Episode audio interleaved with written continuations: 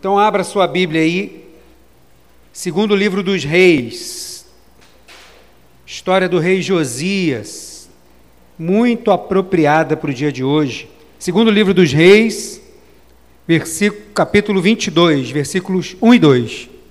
Segundo livro dos reis, versículo, capítulo 22, versículo 1 e 2. Quero falar sobre o poder transformador da palavra de Deus. E quem aqui já foi transformado por ela, sabe muito bem do que eu estou falando, não é?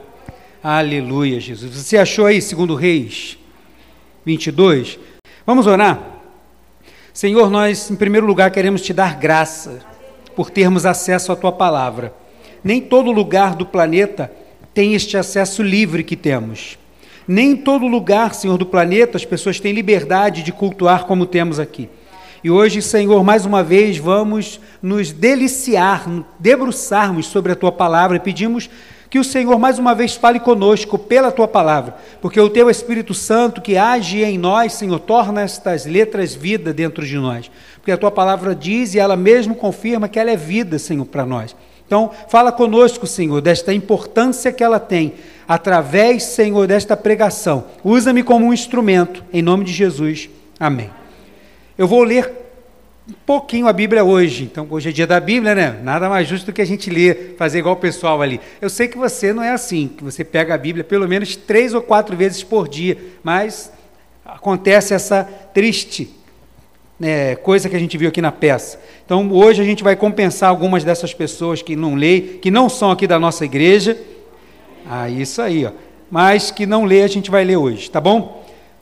Segundo o livro dos reis, segundo reis, não é segundas reis, porque não é carta, é livro, né? Então, segundo reis, capítulo 22, você achou aí, versículos 1 e 2, e depois você mantém sua Bíblia aberta aí. Diz assim a palavra do Senhor. Josias tinha oito anos quando começou a reinar e governou 31 anos em Jerusalém. Sua mãe se chamava Gedida, filha de Adaías, de Boscate. Ele praticou o que era correto e agradável aos olhos de Yahvé, o Senhor, e procurou agir em tudo de acordo com os princípios de Davi, seu antepassado, sem se desviar para a direita nem para a esquerda. Só até aqui. O resumo né, da história do rei Josias, assim como muitos dos reis aqui relatados nos livros dos reis, e eu escolhi essa história no livro dos reis porque ela está mais arrumada de forma cronológica, porque ela também consta no livro de crônicas. Só que o livro de crônicas foi escrito muito tempo depois do livro dos reis e numa perspectiva somente dos reis de Judá. Então, alguns assuntos às vezes não estão em ordem cronológica. Está tudo lá, às vezes com mais detalhes e tal, mas está tudo lá. Só que o livro dos reis traz na ordem cronológica. E é por isso que eu escolhi ler a história do rei Josias, que a gente já conhece, mas nós vamos relembrá-la hoje aqui. O versículo primeiro, ele resume a história do rei. Toda vez que você vai começar a ler o livro dos reis, como nós fizemos aqui, né, uma leitura das, dos, livros, dos reis de Israel e Judá, nós fizemos um plano de leitura específico para nos aprofundarmos sobre a história dos reis. Todo versículo que começa falando do rei, ele vai falar um pouco da história, um resumo, né, bem básico de como foi o rei. E no versículo 1, ele revela a idade do rei. O rei começou a reinar com oito anos. O rei reinou durante 31 anos. Vai dizer aonde ele reinou, em Jerusalém. Se é Jerusalém, Jerusalém é capital de Judá. Judá, então, é o reino do sul, porque o reino aqui está dividido, né? Reino do norte, Israel com dez tribos. Reino do sul, Judá, com duas tribos mas predominantemente Judá, que a turma de Benjamim era bem pequenininha, então a de Judá levava o nome por ser a maioria. E aqui, então, ele está em Jerusalém. Então fica claro que ele está pregando para Judá. Então ele está em Jerusalém. O nome da sua mãe, para ficar mais fácil achar na história dos reis, é Gedida. De qual linhagem ela era? De Adaías. E qual cidade pertencia a Boscate? Quando a gente lê, a gente tem um panorama bem rápido, resumido, da história desse rei de quem, da onde que ele veio, a quem ele pertenceu, quem era sua mãe, o tempo que ele reinou. E o versículo seguinte, na maioria das vezes, vai falar agora não a respeito da história do rei, mas a respeito do caráter desse rei, de como este rei serviu ou não ao Senhor. E o versículo 2 que nós lemos aqui vai dizer que esse rei foi um rei temente ao Senhor, porque ele fez o que era reto, o que era correto aos olhos do Senhor. Vai dizer também em quem ele se espelhou, e vai dizer que ele se espelhou em Davi, porque nada se cria, tudo se copia. Nada se cria. Já diz Eclesiastes, mas alguém depois inventou essa frase também, que eu não sei quem, mas é uma realidade. Então o que, que ele está fazendo? Ele vai pegar um parâmetro, se bem que Josias é uma referência que é em respeito à restauração da lei do Senhor no povo, não tem outro. A Bíblia vai dizer que Josias é um diferencial. Nunca teve antes nem depois de Josias um rei que pegasse tão plenamente a palavra de Deus e aplicasse assim. Foi o rei Josias. Então vai dizer que ele se espelhou em quem? No, no, rei Davi. Ele seguiu os caminhos do rei Davi. E como foi sua trajetória? Também tem um resumo. Ele não se desviou, nem, nem para a direita nem para a esquerda. Porque alguns também, como seu bisavô, Ezequias, começaram bem, mas não terminaram muito bem. Não, mas Josias não. Josias ele seguiu fielmente ao Senhor. Então aqui a gente tem um resumo da história do rei Josias. E por que, que eu estou falando toda essa história do resumo? Para pegar uma coisa daqui. Ele seguiu os caminhos do rei Davi. Então, automaticamente a gente pode pensar que quem foi o rei que antecedeu esse rei? O rei Davi. Por quê? Porque é mais próximo. Quando ele olha para trás, o rei mais próximo que estaria dele seria o rei Davi, mas não é, não foi. Não foi o rei Davi que antecedeu o rei Josias para que ele seguisse os bons exemplos.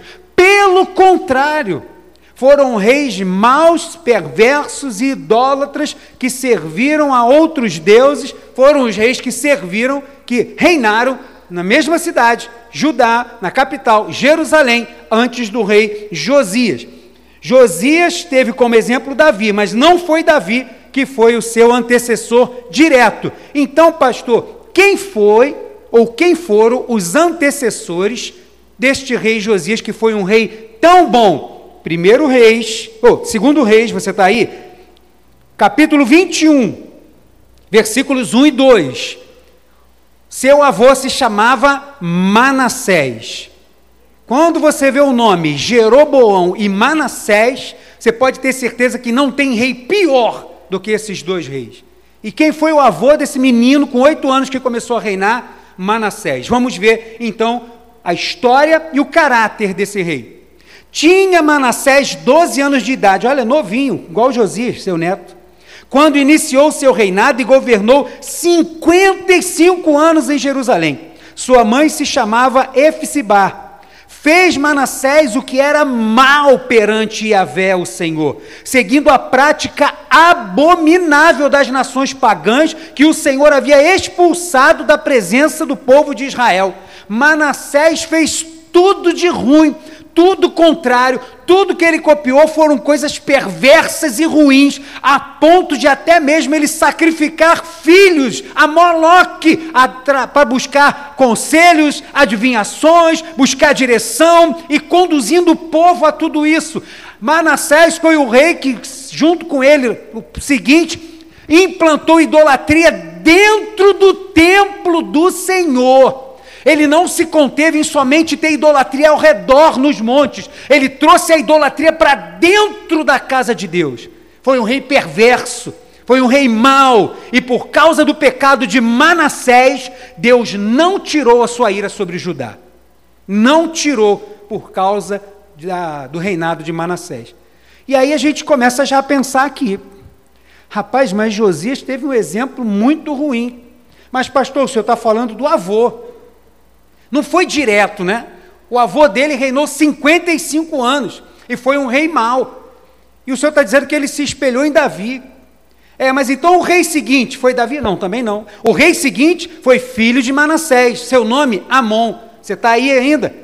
Versículo, capítulo 21, ainda versículos de números 19 e 20.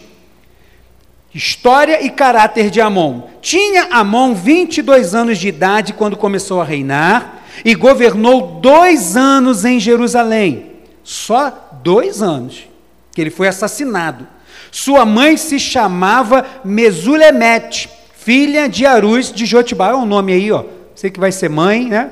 Nome de menina, ó. Lindo. Aqui é o caráter de, do rei Amon, ou a história. Vamos ver o caráter dele. Como seu pai Manassés, o rei Amon cometeu muitos pecados, atitudes e práticas que desgostaram sobremodo a Yahvé, o Senhor Deus.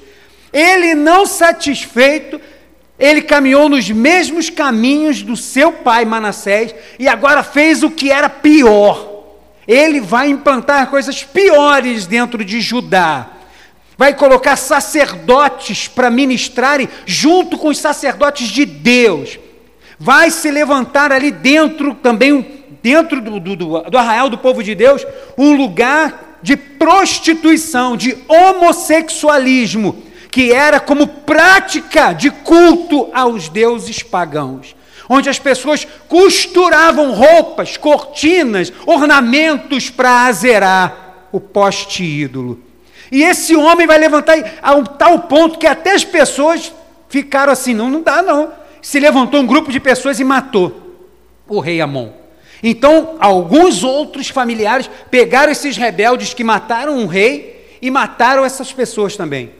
E aí, quem era da linhagem para assumir? Rei Josias. Quantos anos tinha Josias? Oito anos de idade. Mas ele era o único que tinha da linhagem. Colocaram Josias ali para começar a reinar. Josias tinha oito anos de idade. Com oito anos de idade, ele não tinha condição alguma de poder reinar, tomar decisões e fazer alguma coisa. Então Josias, assim como Roboão, vai receber conselhos. E provavelmente ele vai ouvir conselhos e vai ouvir as histórias, vai conhecer por ouvir falar de quem são os deuses que estão todos ao redor deles, mas alguém, imagino eu, contou também para ele a história de um Deus que tirou o povo do Egito, que abriu o mar, que sustentou o povo no deserto por 40 anos, que deu posse à terra prometida, que na primeira cidade deu vitória sem que o povo precisasse sequer levantar uma espada para derrubar um muro ou dar um, uma marretada, o muro de Jericó cai e é esse Deus que vem avançando e tomando conta. E aí rei Josias começa a ouvir sobre este rei. Então, como que a história do rei Josias foi tão linda e tão abençoada? Se esse antepassado que ele seguiu foi um antepassado tão distante e aqueles exemplos que ele tinha lá mais perto dele eram os exemplos ruins. A Bíblia não diz de forma alguma como ele chegou a esse conhecimento. A Bíblia não nos diz como foi que ele conheceu o Deus verdadeiro de Israel, mas a Bíblia nos afirma que com esse conhecimento pouco ou simples que ele tinha de Deus, foi o suficiente para Deus começar a fazer alguma coisa para que Josias tivesse um encontro com a sua palavra. E é quando Josias tem um encontro com a palavra que tudo vai começar a mudar porque Josias vai experimentar o poder transformador que a palavra de Deus tem.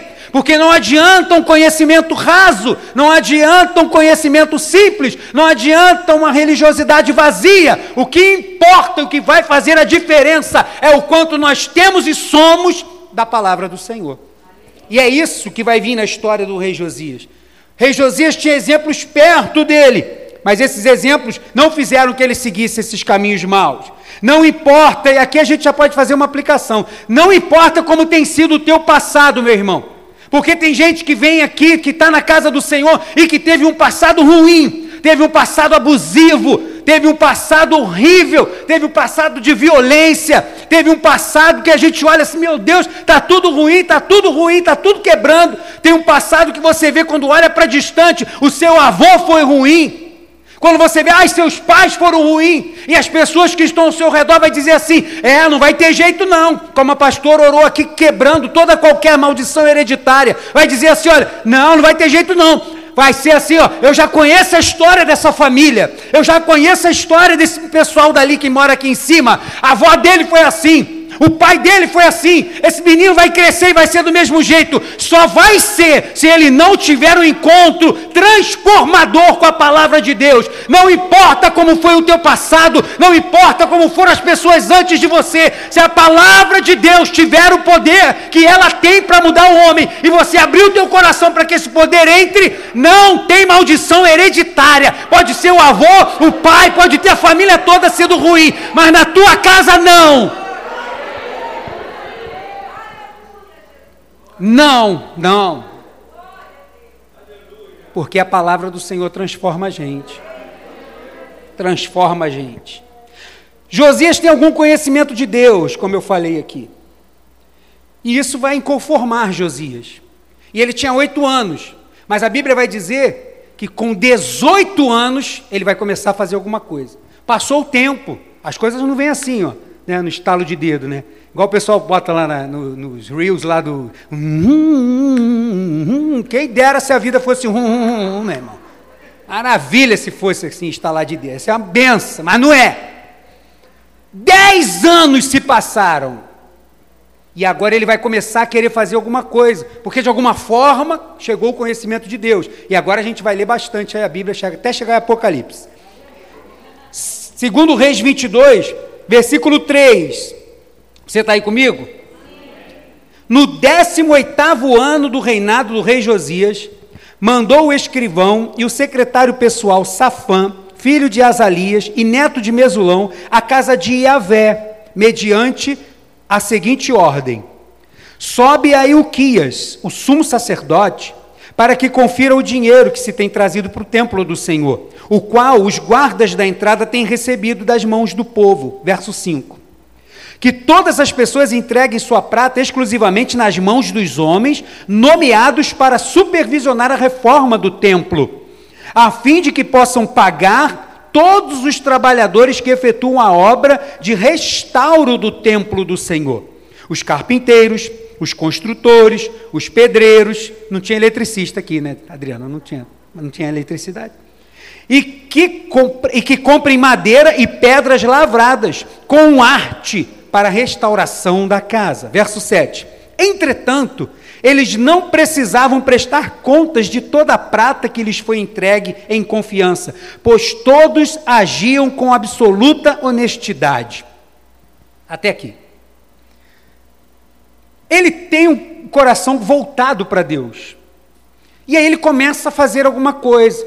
Ele vê o templo do Senhor, está desgastado, acabado, tem tempo que não tem uma reforma, está bem surrado. E aí ele fala assim: tem um povo ainda que entra lá para adorar, né, que deixa a oferta lá na entrada. Antigamente, na entrada dos templos, né, ficavam os gasofiláceos. E aí a pessoa ofertava quando entrava ou quando ela saía. É por isso que muitos iam mendigar a porta do templo, porque era ali o lugar onde as pessoas sacavam o dinheiro. Aí ele ficava ali, o cara olhava para ele assim com aquela cara de cachorrinho que caiu da mudança, o cara dava uma moedinha aqui, outro para lá. Então, estrategicamente, as pessoas estavam ali. E aí tinha os guardas, né, os responsáveis por recolher a oferta para o Senhor. Ele diz: tem oferta lá, não tem, está guardada? Está fazendo o que com aquilo? Está tudo parado lá. Ah, então manda recolher e coloca para a gente fazer uma reforma na casa do Senhor. E o negócio foi tão, tão, tão assim legal que os trabalhadores que estavam envolvidos não precisavam de que ficasse trazendo o cupom fiscal, a notinha. Seja, o negócio estava funcionando redondinho com muita honestidade, tanto daqueles que passavam as ordens para os mestres de obras, os mestres de obras para quem executava as obras e na mão inversa da mesma forma. Então não tinha problema nenhum, estava tudo fluindo bem. Poderia terminar a história tudo aqui. E tudo com honestidade, tudo bonzinho, mas não tem bondade humana. Não tem bondade de nenhum ser humano que possa fazê-lo se ligar ao Senhor. Não há nada em nós, não há nenhuma ação nossa e puramente nossa, por mero conhecimento de Deus, que possa nos fazer conhecer o Senhor. Você quer se ligar ao Senhor? Quer ter intimidade com o Senhor? Quer conhecer o Senhor profundamente? 66 livros estão registrados nesta biblioteca, Biblos, para a gente poder ler e ter intimidade com o Senhor e conhecer a história da criação, a criação de Israel, a história da promessa, da, da promessa do Messias, a história da igreja e aquele livro do Apocalipse que vai falar das coisas futuras. Acabou a história da, da Bíblia, o resumo é esse. E aí, Josias está fazendo tudo direitinho, parecia que isso aqui ia ser o suficiente. Então ele vai fazer o que qualquer ser humano faz. Começa a ir na direção de Deus. E quando Deus vê isso, quando Deus vê isso acontecendo na gente, quando a gente faz o que pode indo na direção de Deus, meu irmão, você pode ter certeza que aquilo que você não pode, mas Deus pode, Ele vai começar a fazer do céu para a terra.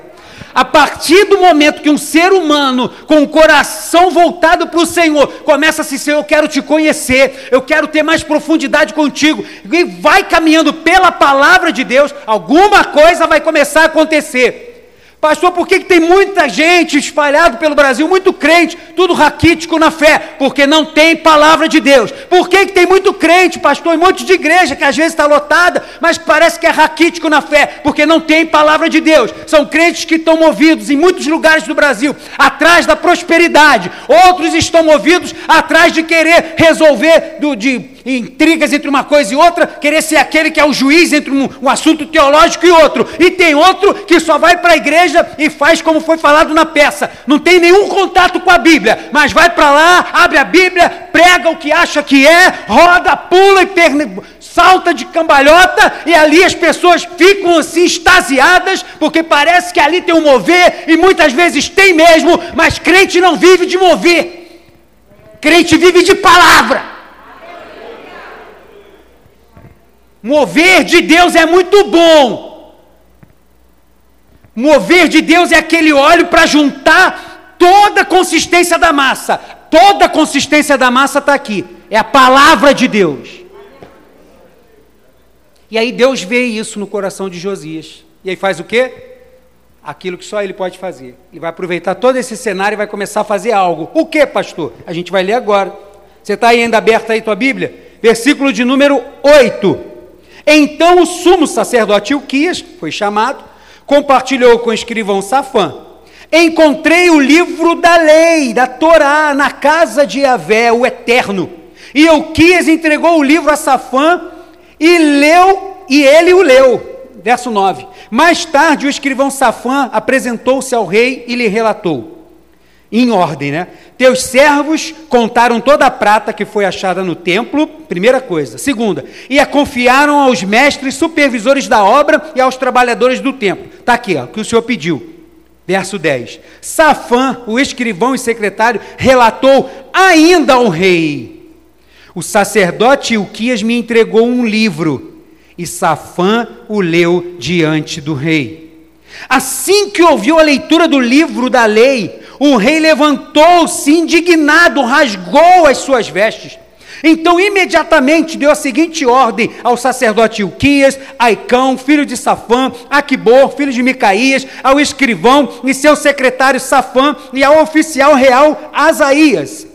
Ide, consultai ao Senhor por mim, pelo povo e por todo Judá, acerca das palavras deste livro que foi achado, porque grande é o furor de Iavé que se acendeu contra nós, porquanto nossos antepassados não obedeceram às palavras desse livro para cumprirem tudo quanto está escrito ao nosso respeito.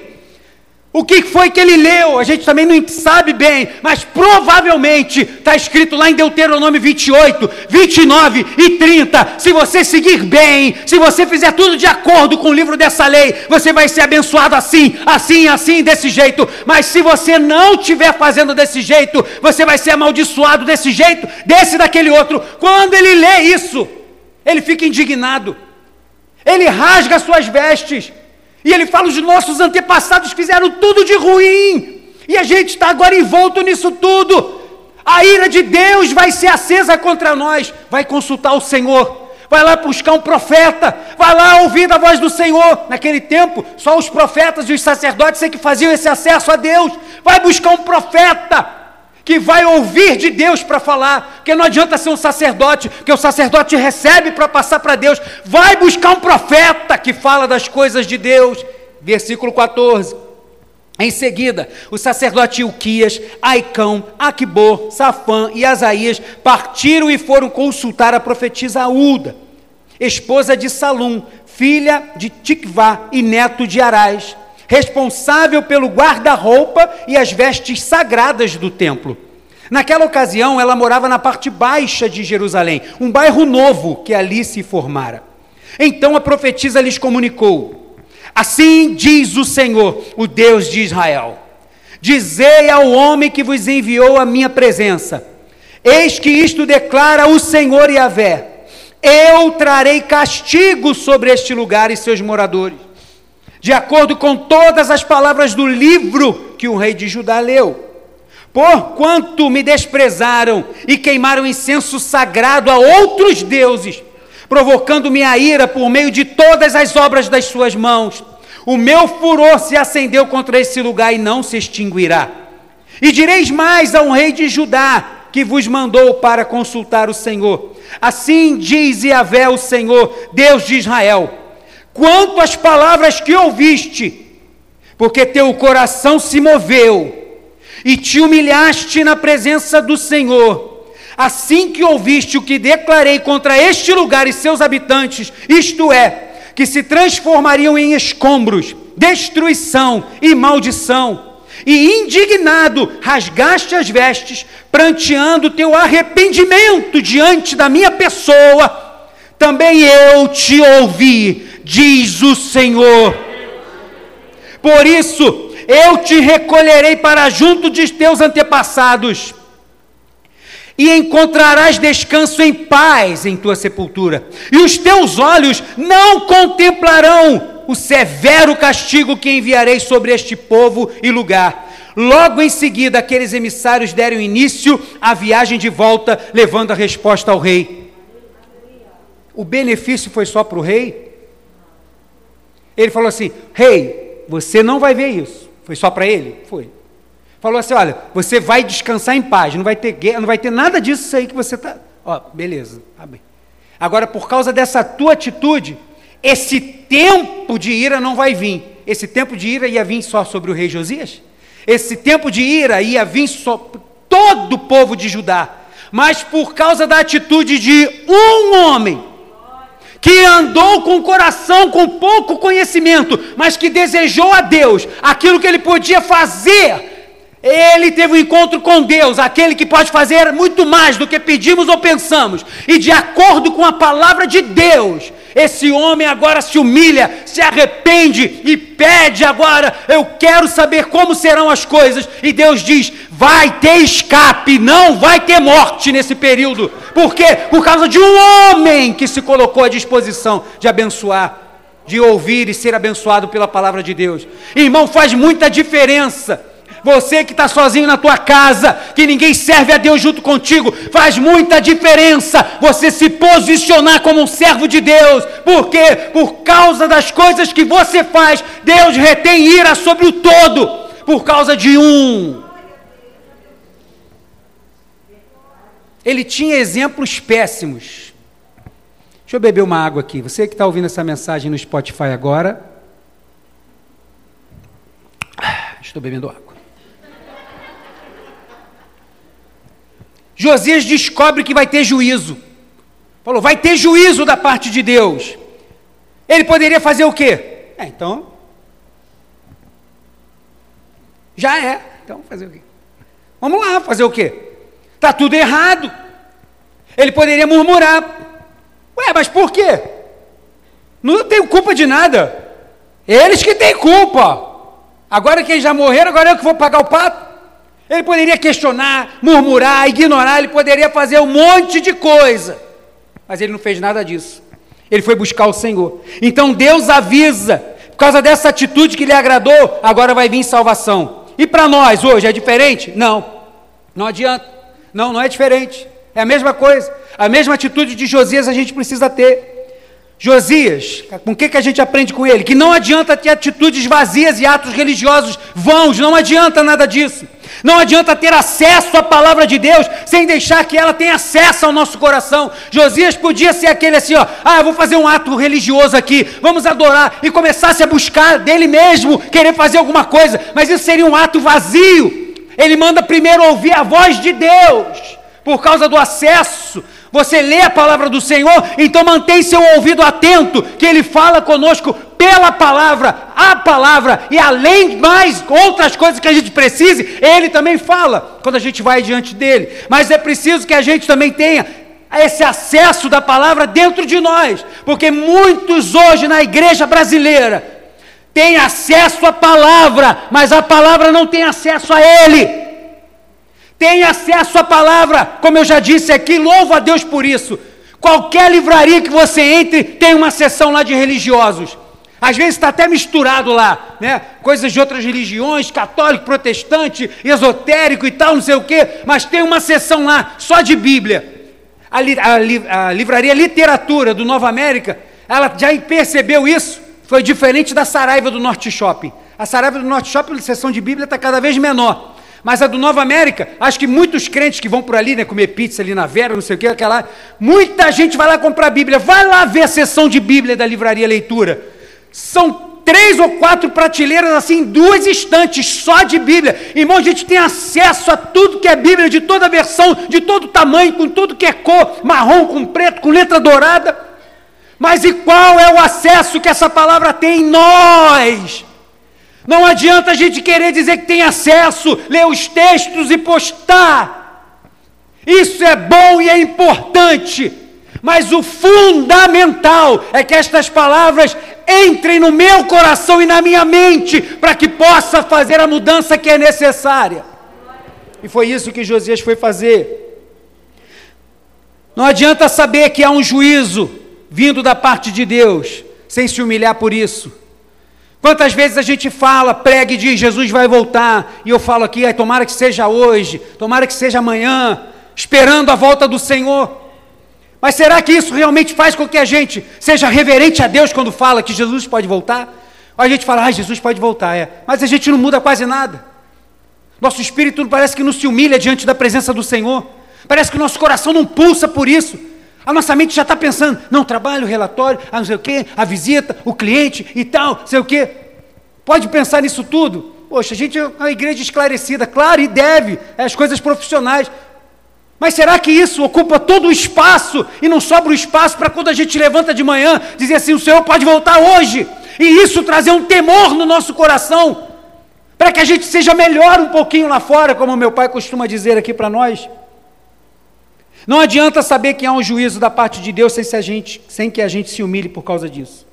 Mas quando Deus vê o quebrantamento no nosso coração, como ele vê no do Josias, amor e obediência à sua palavra, como ele vê no Josias, temor e humilhação, como ele vê também no rei Josias, então a gente vai experimentar um poder transformador da palavra de Deus. E que poder transformador que fez? Porque até aqui a gente já sabe que Josias não olhou para os seus antepassados mais perto. Ele buscou a Deus da forma que ele podia e encontrou de fato, porque todo mundo que busca a Deus encontra, porque Deus se revela. Deus se revelou ao rei Josias pela sua palavra. E agora, o que que acontece? Diante dessa palavra da profetisa Uda, quero falar cinco coisas para terminar. Abre aí o capítulo 23. Quero falar do poder transformador. Quero falar agora das coisas que aconteceram com esse homem. Primeiro, o poder transformador da palavra de Deus faz a palavra de Deus transbordar em nós. Irmão, eu já falei isso aqui, já perdi as contas. É impossível, impossível um crente que se diga servo de Deus, que diz que ama a palavra do Senhor e não deixa essa palavra transbordar por ele. É impossível que isso não aconteça. Segundo Reis 23, versículo 1 e 2. Então o rei mandou reunir junto de si todos os anciãos. Ele começou lá do topo. Ele pegou aquela palavra e ele falou assim: Isso não pode ficar somente assim no conhecimento, ou assim, ai que bom que não vai ser comigo, como foi com o seu bisavô Ezequias, quando Deus falou que ia fazer um monte de coisa por causa de uma atitude errada dele, mas disse assim: Mas não vai ser no seu tempo. Depois você lê lá a história do rei Ezequias. Aí ele, ah, ainda bem que não é no meu tempo. Ué, isso. Ele deveria ter chorado porque seria no tempo dos outros. Não, mas o rei Josias não fez isso. Ele não ouviu isso. Ah, ele gostou da minha atitude. Então tá ótimo. Deus já me ama. Ele me ama, ele é tudo para mim. Ele não ficou satisfeito. Ele quis demonstrar esse poder transformador da palavra de Deus. Versículo 1: Então o rei mandou reunir junto de si todos os anciãos e autoridades de Judá e de Jerusalém. Verso 2: O rei dirigiu-se ao templo do Senhor acompanhado de todos os homens de Judá, os moradores de Jerusalém, os sacerdotes, os profetas e todo o povo, dos mais jovens aos mais simples, aos mais idosos e influentes cidadãos, e leu com grande voz diante deles todas as palavras do livro da aliança que tinha sido achado na casa de Yahvé. O que que ele fez quando ele teve o um encontro com este poder transformador da palavra de Deus? Ele faz aquilo que todo crente deve fazer, aquilo que nós vamos nos empenhar para fazer mais ainda em 2022. Faz a palavra de Deus transbordar em nós. Josias pegou e juntou o povo. Chama os anciãos aí. Chama os anciãos. Chama aí os profetas, chama o povo chama os mais simples, chama os mais idosos, chama todo mundo, chama o pessoal que tem influência, chama esse povo todo, fala que tem uma reunião no templo. O pessoal correu tudo para ver o que, que era. Já estava um rebuliço, a meu lenço. Já estava um rebuliço no negócio. Já estava o pessoal, o que está acontecendo? Uma obra, alguém sai correndo de templo, pensa nisso. Estava tendo uma obra no templo. O templo estava sendo reformado. Algo estranho, o que, esse rei está querendo fazer? Daqui a pouco sai um camarada de lá correndo com um livro debaixo do braço, por causa das coisas que ele leu no livro. Ele chega diante do rei, presta contas daquilo que ele tinha que prestar contas e dá um adendo. Eu achei um livro, posso ler? Por favor, lê para mim. Quando lê aquele livro, transforma o rei. Aí vê agora aqueles camaradas que entraram, todo mundo correndo de volta, saindo sem o livro, e indo direto agora na casa da profetisa Uda. Quanto tempo talvez aquela mulher não era mais consultada para ser ouvida a voz do Senhor? E aí chegam lá no, na casa da mulher. Quando chega lá, ela revela tudo aquilo que vem da parte do Senhor. E aí eles voltam para o rei: olha, disse isso, isso e isso, mas esse tempo vai ser de paz, porque Deus se agradou da sua atitude. Ele poderia ter ficado sentado no trono, dar glória a Deus e deixar tocar o barco, vai fazendo a reforma no templo só e está tudo bem. Não, ele não se conformou com isso. Agora sai correndo de dentro da casa dele, do palácio, todo mundo e mais o rei. E agora tem um anúncio: vem todo mundo para a porta do templo. Ah, será que é para ver a reforma? Será que é para ver como é que tá as coisas lá? Eu vou jogar, hein? Ah, eu vou. Ai, meu. Oh, meu Deus do céu. Obrigado, Austin. Será que era para isso? Ah, ele está chamando para dizer como é que vai ser, porque não está pronta a reforma. O pessoal parou, ele vai dizer porque achou alguma coisa lá interessante, muito bonita. Será que era isso? Não. Quando ele chega lá, ele não fala nada de reforma, não vai dar nenhuma, nenhum parecer do planejamento, do que quer fazer, ele não vai dizer nada, não vai dar nenhum também parecer orçamentário para dizer ó, como é que está sendo gasto, o que, que precisa ou não precisa. Ele junta o povo e diz assim: olha, eu não tinha ciência do juízo que tinha para vir sobre o povo, e eu quero ler para vocês. Ele lê aquilo para aquele povo, e ele lê aquele livro para aquele povo para trazer para aquele povo o mesmo sentimento que estava no coração dele. Josias provou, experimentou o poder da palavra de Deus, porque quando aquela palavra estava sendo lida, aquilo bateu e começou a arder no coração daquele homem.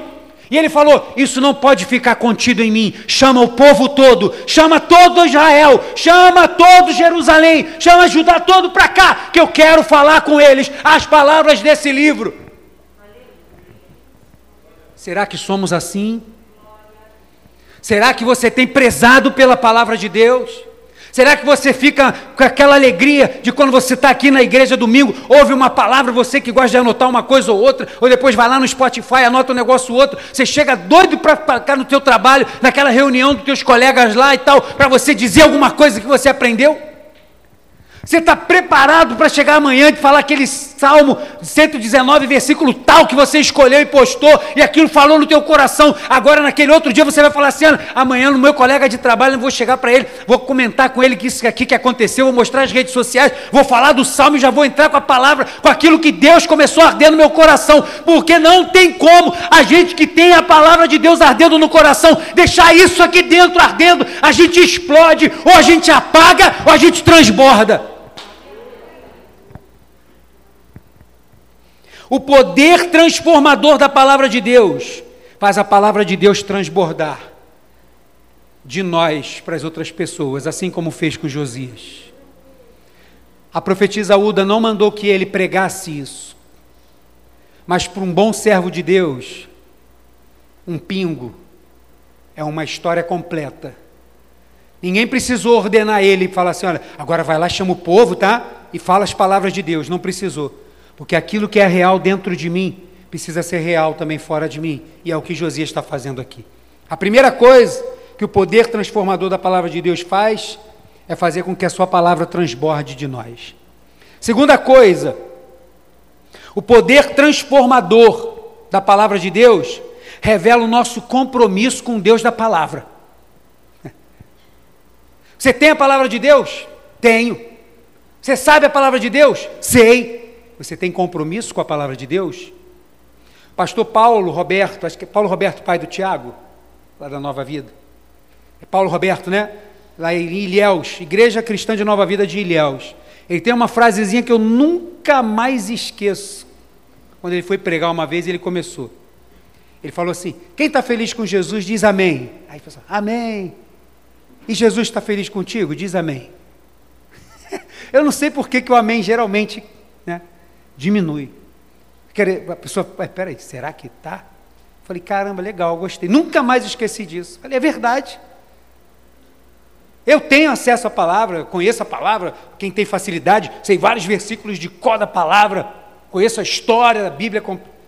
Poxa, que bom, que, que bom, graças a Deus. Ah, você tem compromisso com a palavra? Pregar a palavra não quer dizer que tem compromisso com a palavra. Tem muita gente que nunca vai subir num púlpito para pregar, mas tem um compromisso com a palavra tão grande. Meu Deus do céu. Você olha na vida daquela pessoa assim, tem alguma coisa diferente. Mas é por causa de quê? É por causa do compromisso que ele tem com a palavra de Deus. Para ele não é qualquer coisa, não. É coisa séria. Isso aqui não é quando estou precisando, estou desesperado. Deixa eu correr aqui atrás de uma palavra. Não. A pessoa tem acesso a ela, busca nela. O que? Uma palavra para aquele dia? Não, se aquele dia precisa de uma palavra ou não, se eu estou aflito ou não, se não sei o que ou não. Eu preciso da palavra acima de toda e qualquer coisa. Assim como eu preciso de Deus, independente se eu estou bem ou se eu estou mal. Ah, as coisas estão tão ruins, vou ter que buscar Deus. Ah, as coisas estão tão boas, vou dar um culto de ação de graça. Querido, você tem que buscar Deus acima se está tudo bem ou se está tudo ruim. Senão você condiciona a sua adoração a Deus ao seu estado emocional. A gente adora a Deus porque Ele é, e acabou. Igual a gente canta, é desse jeito, dessa forma. O poder transformador da palavra de Deus revela o nosso compromisso com o Deus da palavra. Versículo 3 aí do capítulo 23 de 2 Reis. Você está aí comigo? Sim. Dá um glória a Deus. Ô oh, glória a Deus gostoso. Então o rei colocou-se em pé junto à coluna e celebrou uma nova aliança com o Senhor comprometendo-se a seguir Yahvé, Yahvé é o Senhor, e a obedecer de todo o coração e de todo o entendimento. O que, é que isso aqui te lembra? Deuteronômio 5, Mateus, quando Jesus vai repetir essas palavras. Qual o maior dos mandamentos? Ah, amarás o Senhor teu Deus com toda a tua força, com todo o teu entendimento. Aí ah, ele repetindo as palavras de Deuteronômio aqui. O que ele leu transformou ele de tal forma. Aí ele vai, esse compromisso aqui não é um compromissozinho qualquer, não. De todo o coração e de todo entendimento aos seus mandamentos, aos seus preceitos e aos seus decretos, confirmando assim as palavras da, da aliança escritas naquele livro. E, da mesma forma, todo o povo firmou o compromisso com essa aliança. Queridão, talvez tenha gente que está esperando ver se você tem compromisso com Deus para ele ter também. Às vezes essa pessoa está vendo você vir para a igreja, carregar a Bíblia, postar videozinho de canção em inglês, português, espanhol e aramaico, mas ele não vê você com compromisso com Deus. Ele vê você indo para a igreja, mas não vê você ter compromisso com Deus. Quando vê que a gente tem compromisso com Deus, alguma coisa vai começar a acontecer de fato e de verdade. Agora, quando a gente começa a abrir mão, murmurar, questionar, abrir a boca, falar mal, ah, não sei o que, por causa de qualquer coisa, a família nunca vai vir para o caminho do Senhor. Por quê? Ah, meu pai e minha mãe não têm compromisso com Deus nenhum. Ah lá, qualquer coisa, está lá, jogado num canto, não vai para a igreja, fala mal dos outros. Não tem compromisso nenhum. Como é que quer ver teu filho, tua filha, teu esposo no altar adorando a Deus? Se ele não vê que você é um adorador de Deus quando você não está na igreja. Não adianta. Então Josias está fazendo uma aliança. E isso é algo tão forte, porque quem tem isso dentro do coração, meu irmão, palpitando, e ele vai e diz isso para o povo. E quando o povo ouve aquilo tudo, o povo precisa de direção, diz Provérbios. Sem direção, o povo vai perecer. E aí, ó, o povo faz o quê? Vou seguir esses caminhos. Eu quero esse caminho aqui para mim. Por quê? Porque ele revelou: eu tenho um compromisso com Deus. Josué disse assim: Olha, eu tenho um compromisso com Deus. Eu e a minha casa temos compromisso com Deus. Agora vocês façam o que vocês quiserem. O que, é que vocês querem? Não, nós queremos esse compromisso. Então vamos comigo. Então vamos seguir comigo. Josias fez isso. E o povo, eu quero esse Deus também.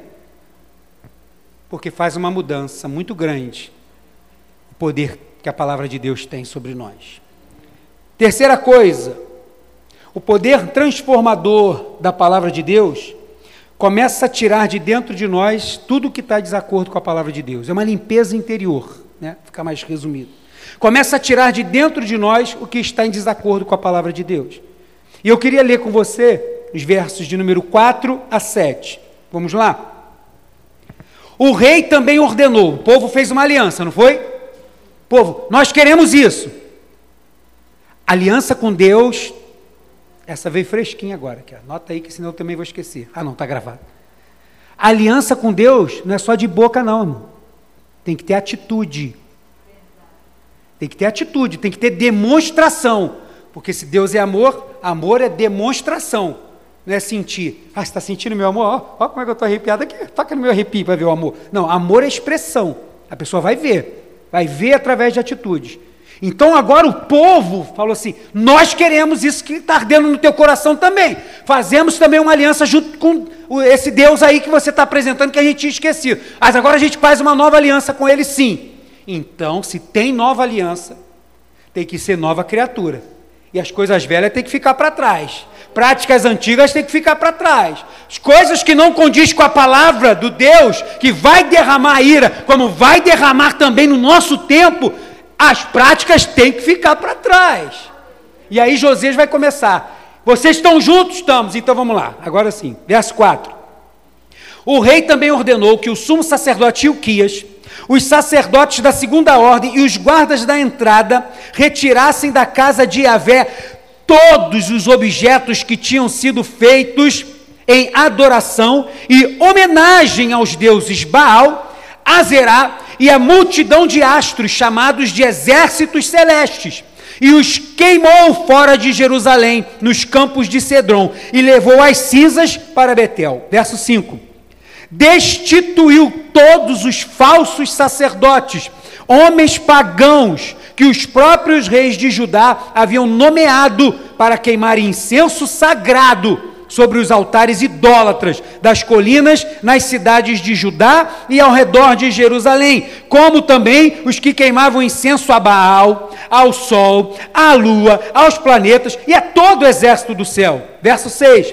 Também tirou da casa do Senhor o poste idólatra e sagrado que mandou levar para fora de Jerusalém até o vale de Cedron, no qual o queimou e o reduziu a cinzas, que lançou sobre sepulturas do povo.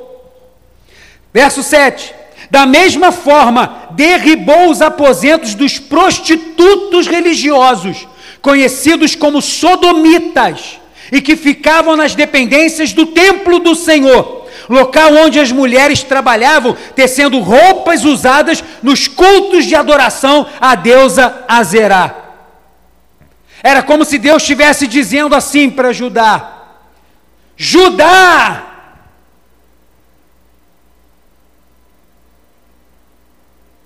Vocês têm um novo dono agora. Vocês estão sob nova direção agora. Vocês estão agora debaixo do meu cuidado.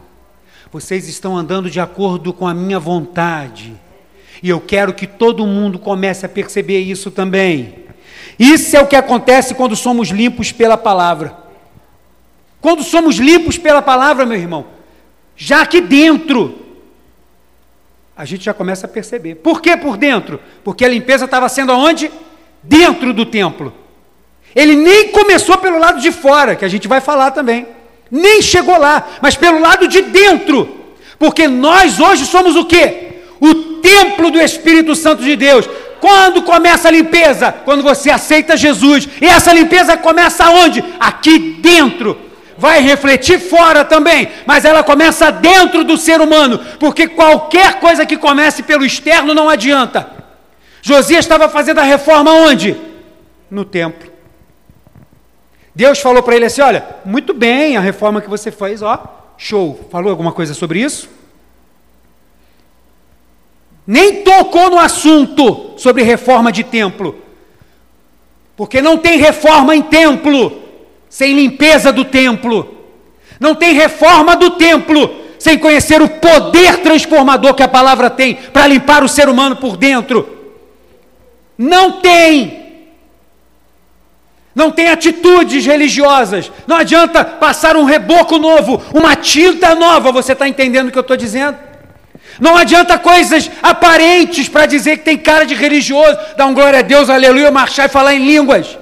Não adianta isso se não tiver uma mudança dentro, mudança essa pela palavra de Deus.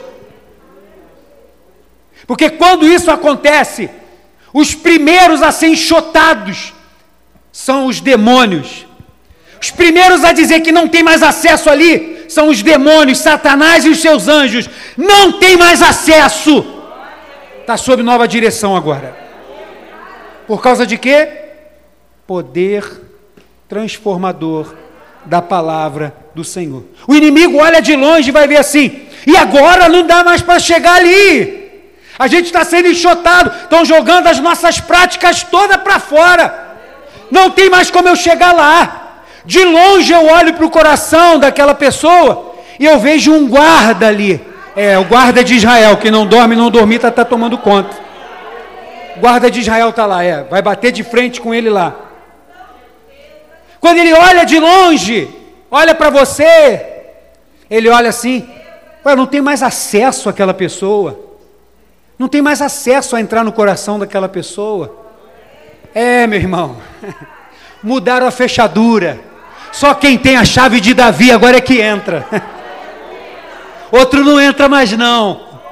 Só o que tem a posse da chave é que vai entrar. Porque começou uma limpeza por dentro, meu irmão começou uma limpeza. E foi o que Josias começou a fazer. Depois que ele teve esse encontro, ele falou: Caramba, eu estava tentando mexer nas coisas aqui, mas não é assim não. Né? Ajeitar, o, gastar o dinheiro aqui, fazendo a reforma aqui, não, não. Tira tudo que não agrada a Deus de dentro, porque Deus não está se importando tanto se a parede está amarela ou azul, se a madeira está meio oco ou não. Ele quer primeiro é que tire tudo que o desagrada. Tira essa idolatria, Tira essa prostituição daqui, ó. Minha vida não é mais um lugar de prostituição, seja pelos olhos, seja pela fala, não é mais, ou pelas minhas atitudes. Meu corpo é templo do Espírito Santo de Deus. Mas isso só faz quem tem um poder da palavra de Deus dentro de si. E esse poder o transformou dessa forma. Para poder dizer aqui dentro não. Está sob nova direção. O leão da tribo de Judá que está rugindo aqui dentro agora, meu irmão. A palavra vai transformando a gente para que todos saibam que só tem um Deus verdadeiro. Deus não deixou nada lá dentro. Por quê? Ele não divide a sua glória. Depois que ele fez, falou aquilo tudo, agora vou lá, ah, agora vou só reformar o templo, mas vamos deixar as coisas assim, vai incomodar, né? Porque se eu vou mexer nisso aqui, isso aqui já está tanto tempo assim, eu vou mexer nessa situação, eu vou mexer nesse, nesse vício aqui, eu já estou tanto tempo acostumado, né? Deus sabe da minha fraqueza, que eu preciso ir na pornografia de vez em quando para me aliviar, porque eu sou homem, né? Não, Deus sabe, né? Porque o meu trabalho né, não me dá tanto recurso financeiro. Então, de vez em quando, eu tenho que fazer uma coisinha por fora, meio por debaixo dos panos, mesmo que seja ilícito, mas Deus sabe. Sabe. E porque Ele sabe, você deveria ter muito temor, se humilhar, rasgar suas vestes diante do Senhor, porque Ele sabe. Porque Ele sabe. Tira de dentro tudo que não agrada ao Senhor. Deixa começar a fazer essa obra. Ele disse que ele mandou esses sacerdotes lá dentro arrancar isso tudo. Quando você entrega a sua vida para Jesus, o sumo sacerdote envia alguém especialista em fazer limpeza dentro de nós, o Espírito Santo de Deus. Começa a tirar tudo aquilo que desagrada ao Senhor. E a gente vai lutando e a gente vai conseguindo e vai vendo as coisas mudando. E quantos de nós não ficou espantado às vezes quando a gente lembra de como que a gente era? Quem já passou por isso assim? Eu já passei. Ó, viu? Acontece mesmo que as coisas não é assim, né?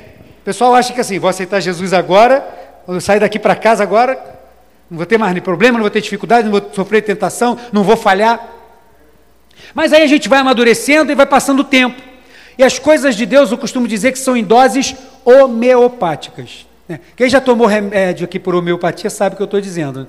Né? Nem antibiótico, que conserta um lado e destrói o outro, não. Doses homeopáticas é aquele remedinho que vai devagarzinho cuidando daquele negócio. É assim. Quando você para que olha, você pega uma foto, pega uma foto, você olha a foto assim, miseriqueima, meu Deus. Não é só porque era feio, não. É, porque agora você é muito mais bonito, muito mais linda. Não é só por isso, não. Mas aí quando você olha assim, tu, meu Deus, o que, que eu estava fazendo da minha vida? Cara, como é que pode eu ser desse. Meu pai do céu. A gente fica assim, né? Aí olha, estava vendo umas fotos aqui. Lá, essas eu não postei, não. Teve um dia desse aí que eu postei um monte de foto antiga minha, com a Edisante. Teve algumas que eu não postei, porque o marido sábio né, não apanha no lar. Tem a, Provérbios 54, verso 12. Estou brincando para você que está ouvindo esse áudio. E aí, eu estava vendo as fotos, estava vendo minha foto lá, cabeludo, magrinho, sarado, parecendo Rambo, coisa assim, fantástica. E aí, a Edisângela lá do meu lado, cabelo dela encaracolado, laranja. Falei, meu Deus, como Deus é bom, né? Deus é fiel. Foi, foi ficar loura, Hoje em dia ainda tem gente que né, na química se dá mal, imagina há pouco tempo atrás, porque a gente é jovem, pastor, não é tanto tempo assim. É, mas, mas aí, caramba, tu, meu Deus do céu, como é que pode, cara?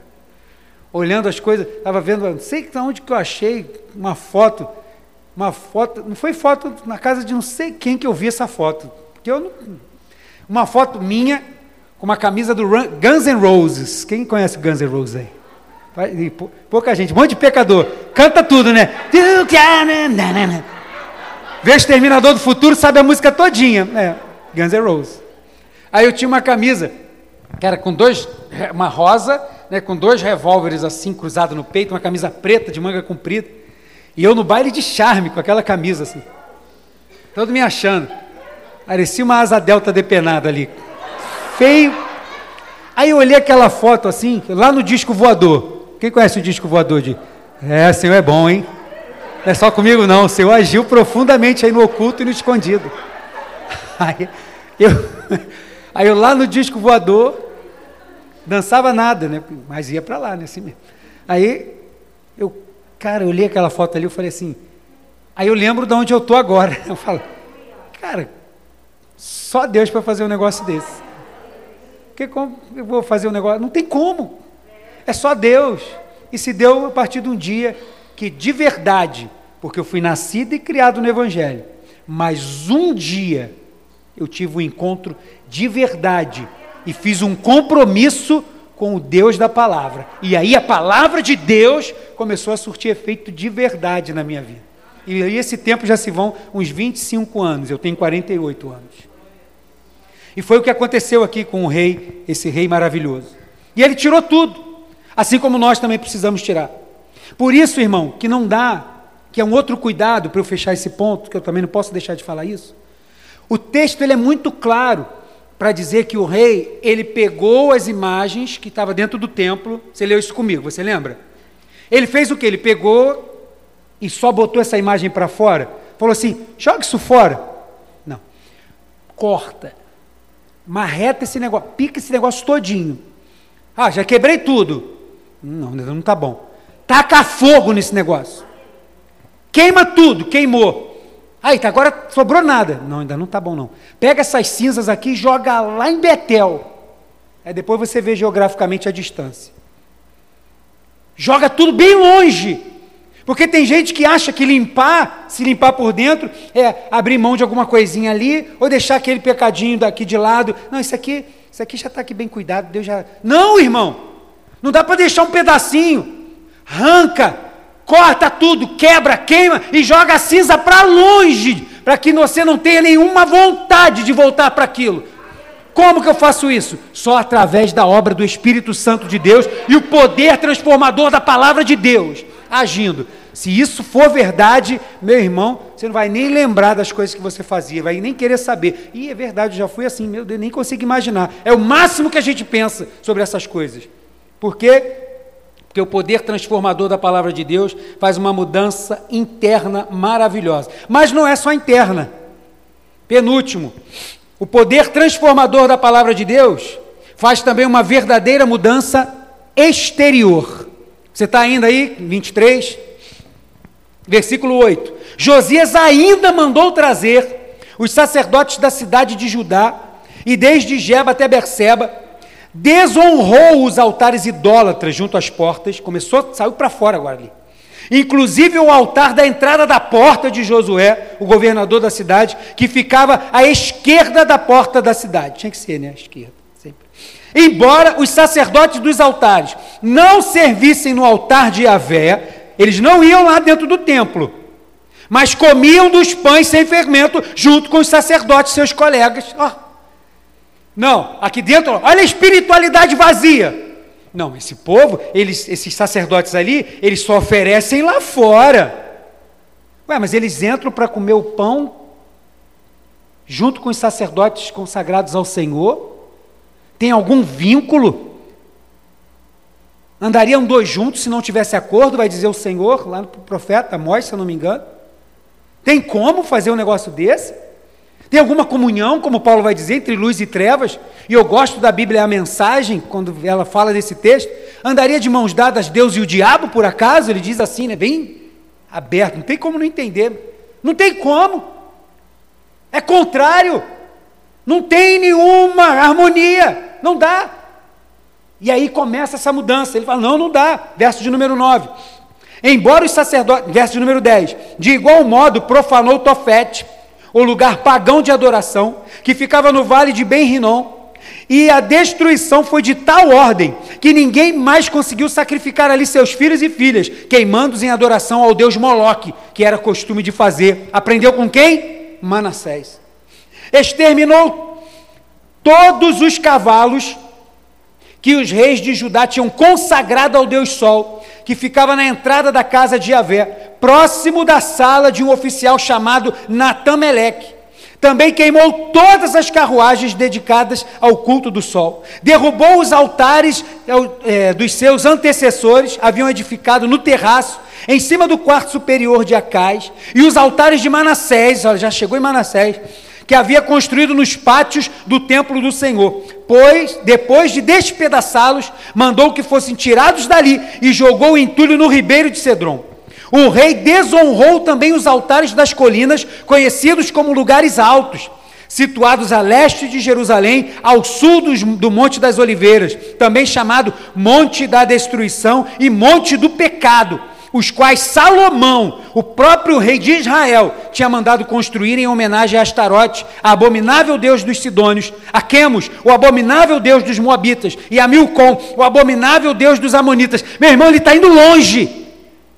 Olha onde ele já chegou. Nenhum rei tinha mexido nesses altares, porque eles tinham sido construídos ó, Muito tempo. Terceiro rei de Israel, nação unida ainda, tinha construído isso tudo, Salomão. Ninguém estava mexendo nesse negócio, deixa esse negócio lá. Ele não. A mudança que começou aqui dentro, ela tem que expandir de tal forma que todos tenham conhecimento da seriedade que é ter um compromisso com Deus. E aí ele foi, sai pela porta, vai mudando, sobe as colinas e vai, vai, vai. Já está chegando lá nos lugares onde Salomão tinha construído.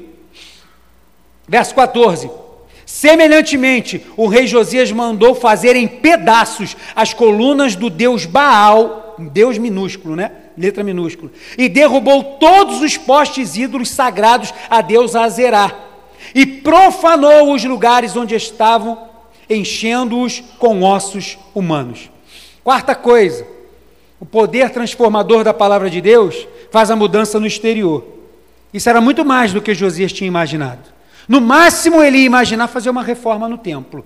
Mas ele começou a fazer uma mudança profunda no templo, mas não ficou satisfeito. Ele quer que essa mudança também apareça do lado de fora. E essa mudança aparece na vestimenta também, irmão.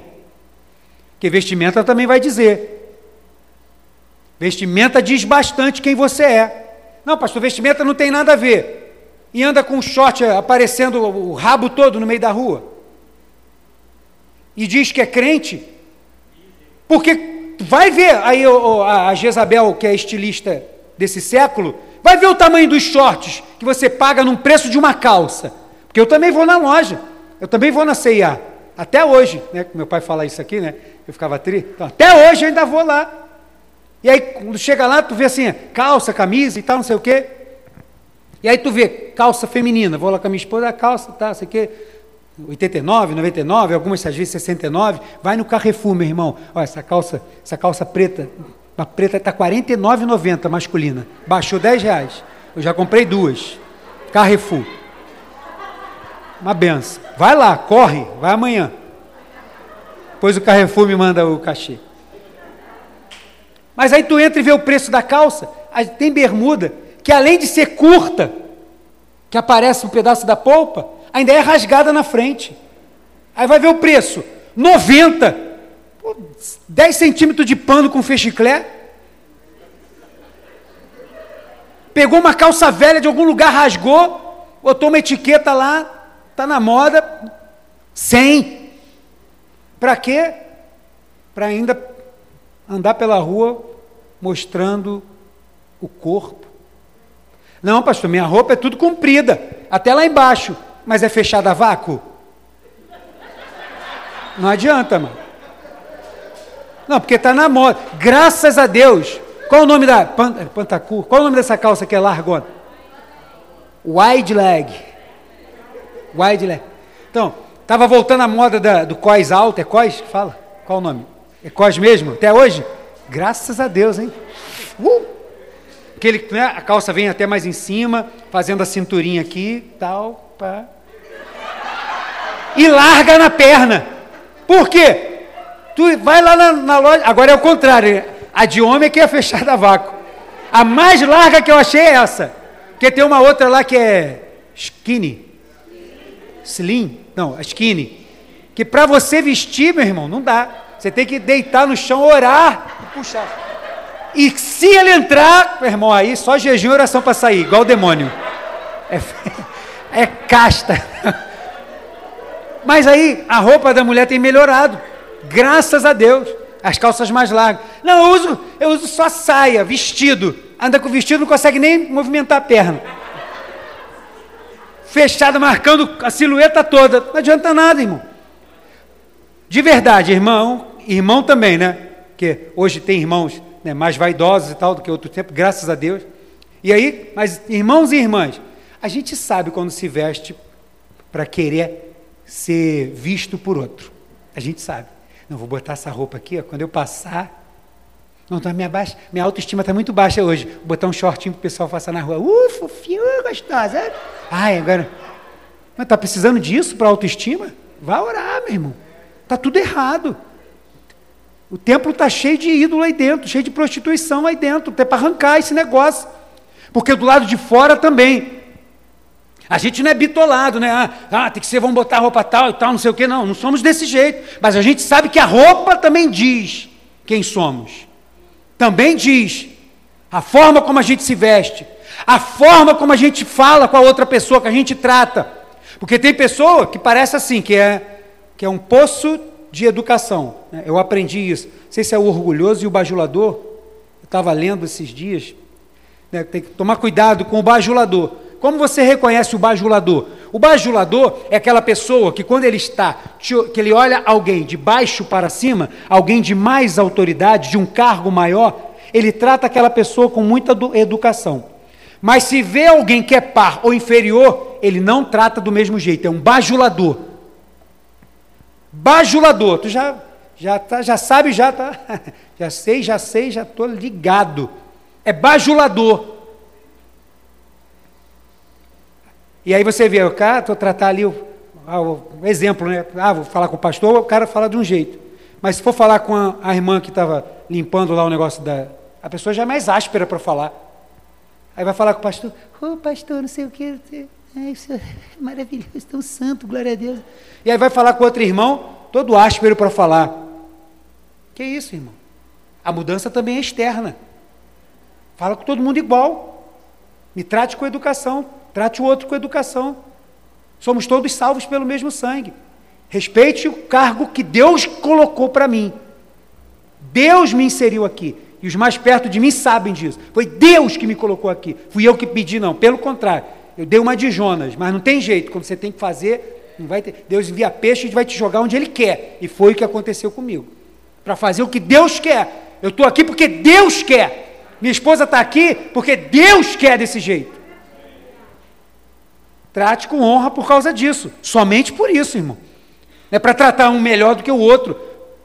Porque isso são atitudes externas. As pessoas estão vendo. Ou você acha que quando a gente é grosso, lá onde a gente trabalha, as pessoas não pensam logo? Pode até não falar. Tem aqueles que tem, que é bocudo já fala logo, né? Ah, é crente, né? Mas tem outros que não falam nada, que é pior. E ele vai guardar aquilo. Ele vai te tratar do mesmo jeito, mas não fala de Jesus para ele não, porque a imagem que ele tem tua já é outra. Não é? Ai, Deus é tão bom, Deus é tão bom. Fulano, é o que, droga? Que saco! Pô, não pede mais nada. Isso só acontece na Irlanda do Norte, mas vai que tem alguém no Brasil, né, nesse caso assim. A mudança é interna, meu irmão, mas tem algo externo é impossível essa mudança não começar aqui dentro e não ter alguma coisa do lado de fora. Eu começar a mudar o meu jeito de falar, os lugares aonde eu vou, a minha forma de, de navegar na internet, o meu jeito de ser, meu linguajar, as coisas vão mudando. As, a gente vai ficando diferente. Meu linguajar não é só o evangeliquez, né? De, ah, Pai do Senhor, aleluia, glória a Deus. Não, não é só isso não. A forma da gente falar, Aquelas palavras ridículas, esdrúxulas que a gente costumava falar no meio de uma frase, aquilo já nos ofende, a gente já não fala mais aquilo. Os famosos palavrões. Né? Sei que tem que lugar cultural e tal, tem lugar que o pessoal fala normalmente como se fosse uma palavra normal. Mas aqui para a gente, no nosso carioca, aqui não é. A gente sabe muito bem o que, que é palavrão, o que, que não é. Ah, não, pastor, que sou de Minas. O problema é seu, tu está no Rio. Então tu fala de acordo com o carioca, meu irmão. Não, não, porque lá no Rio é comum, lá no, no Minas é comum eu falar isso e isso. Não, aqui não, meu irmão. Tu fala quando pega teu ônibus e vai para lá e fala lá. Aqui não, pô. Tu tá no Rio. É porque eu já vi o pastor pregando e o pastor era de Minas, né? Mas foi sem querer. Ele lá na Praça 11, Assembleia de Deus, nessa época eu tocava sax, estava na orquestra, e aí ele pregando, ele mandou uma assim, parecia que tinha vindo um vento na igreja assim, sabe? Aí, aí ele notou, aí ele virou para o pastor, aí o pastor, ah, não, aqui isso aqui é palavrão. Ele, irmão, me desculpe. Aí ele explicou e tal. Tem cultural. Mas a gente sabe mesmo. A gente tem que saber se colocar, tem que saber entrar e sair dos lugares, tem que saber dar bom testemunho, tem que saber oferecer a outra face. Isso é também atitude externa. A gente não pode chegar e fazer do jeito que a gente acha que tem que fazer. Isso era diferente. Isso era quando esse templo era um templo idólatra. Agora não! Ele é consagrado ao Senhor e as pessoas precisam ver isso dentro de nós. E último, o poder transformador da palavra de Deus nos coloca no centro dos planos eternos do Senhor. Você sabia disso? Você sabia que Deus, quando a gente fala assim que Deus tem um plano para você, você sabia que esse plano não começa quando você aceita Jesus?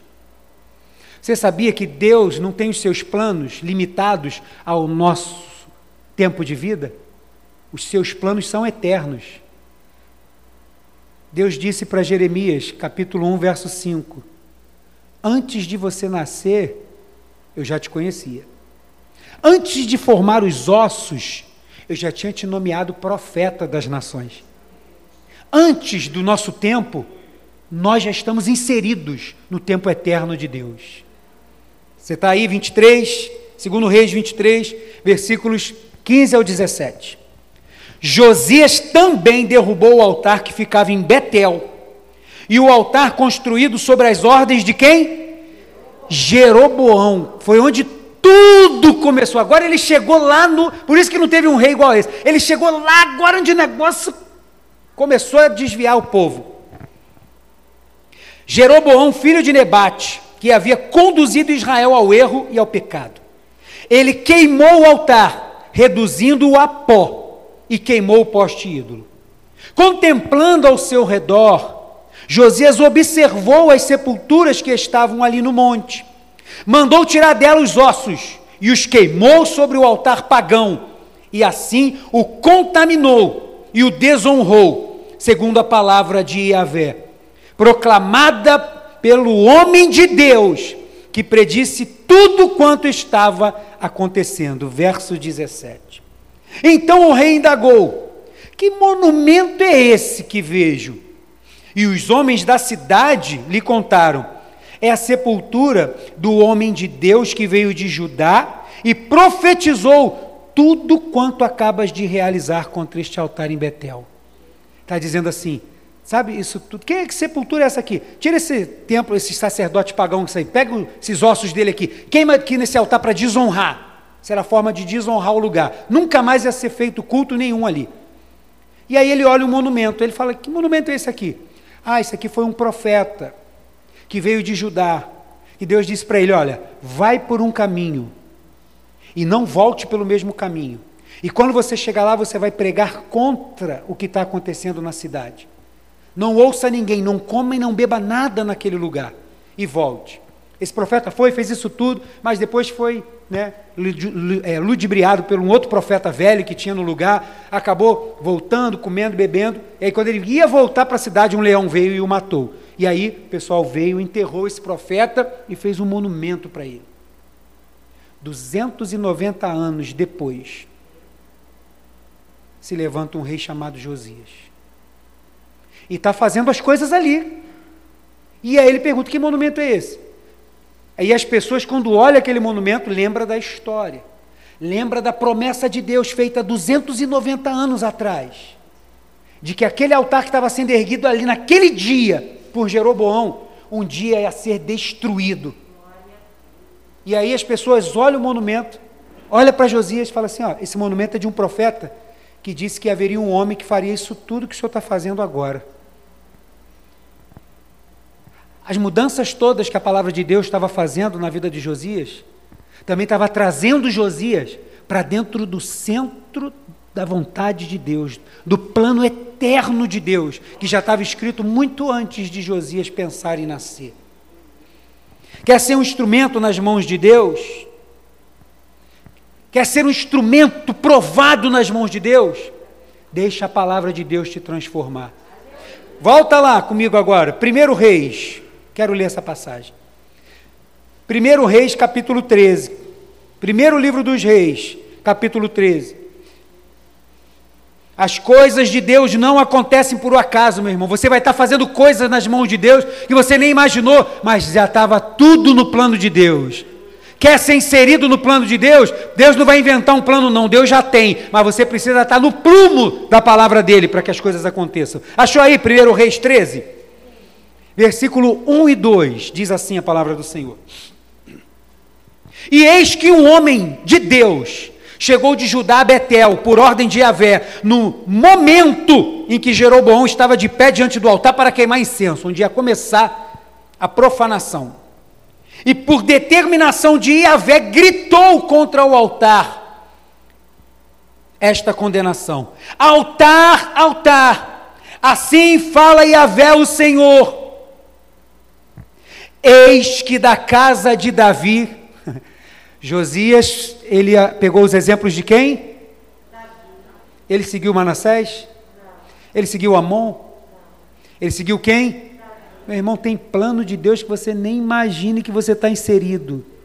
Deixa a palavra de Deus agir através de você. Eis que da casa de Davi nascerá um filho, chamado qual o nome? Ah, aí não. Aí não. Meu irmão, Deus nunca foi, não é e nunca será um Deus de confusão.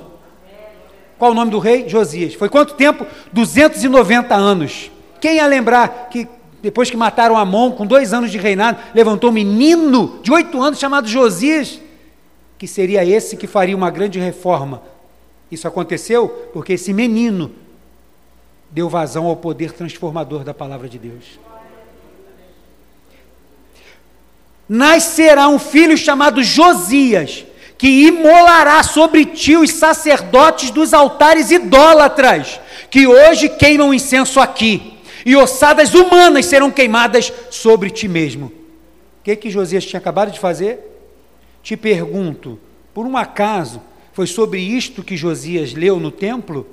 O que Josias leu, aquilo que foi achado da palavra do Senhor que foi lido para Josias, foi sobre o castigo que viria pela desobediência a Deus. O que ele correu para fazer? Vou correr para obedecer esse Deus. Nem sei se vai dar tempo, mas vamos nos humilhar diante de Deus. Deus disse: É, a destruição vai vir sim, mas não vai ser mais no teu tempo, porque eu me agradei de você.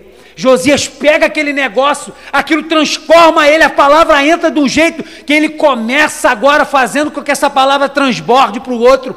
Começa fazendo com que agora haja uma mobilização, para que haja uma mudança, para que todo mundo tenha essa aliança que ele tem. Começa a fazer uma limpeza por dentro, mas não dá, ele tem que limpar por fora. E ali no meio de tudo que ele está fazendo, a promessa do Senhor se cumpre. E se ele não tivesse ido lá, ia, né? Mas uma hipótese, ele não ia saber, porque Deus não o chamou para cumprir esta palavra. Deus não precisa te avisar. Olha, eu estou te chamando agora porque você já estava nos meus planos eternos para fazer tal coisa. Ele não precisa te avisar, mas quando você chegar lá, você vai saber que foi para aquele momento, que foi para aquela hora, que foi para aquela situação que Deus te colocou aonde você está. E a gente não tem dúvida nenhuma disso. Quer ser um instrumento nas mãos de Deus? Deixa fluir em você e de você o poder transformador da palavra de Deus.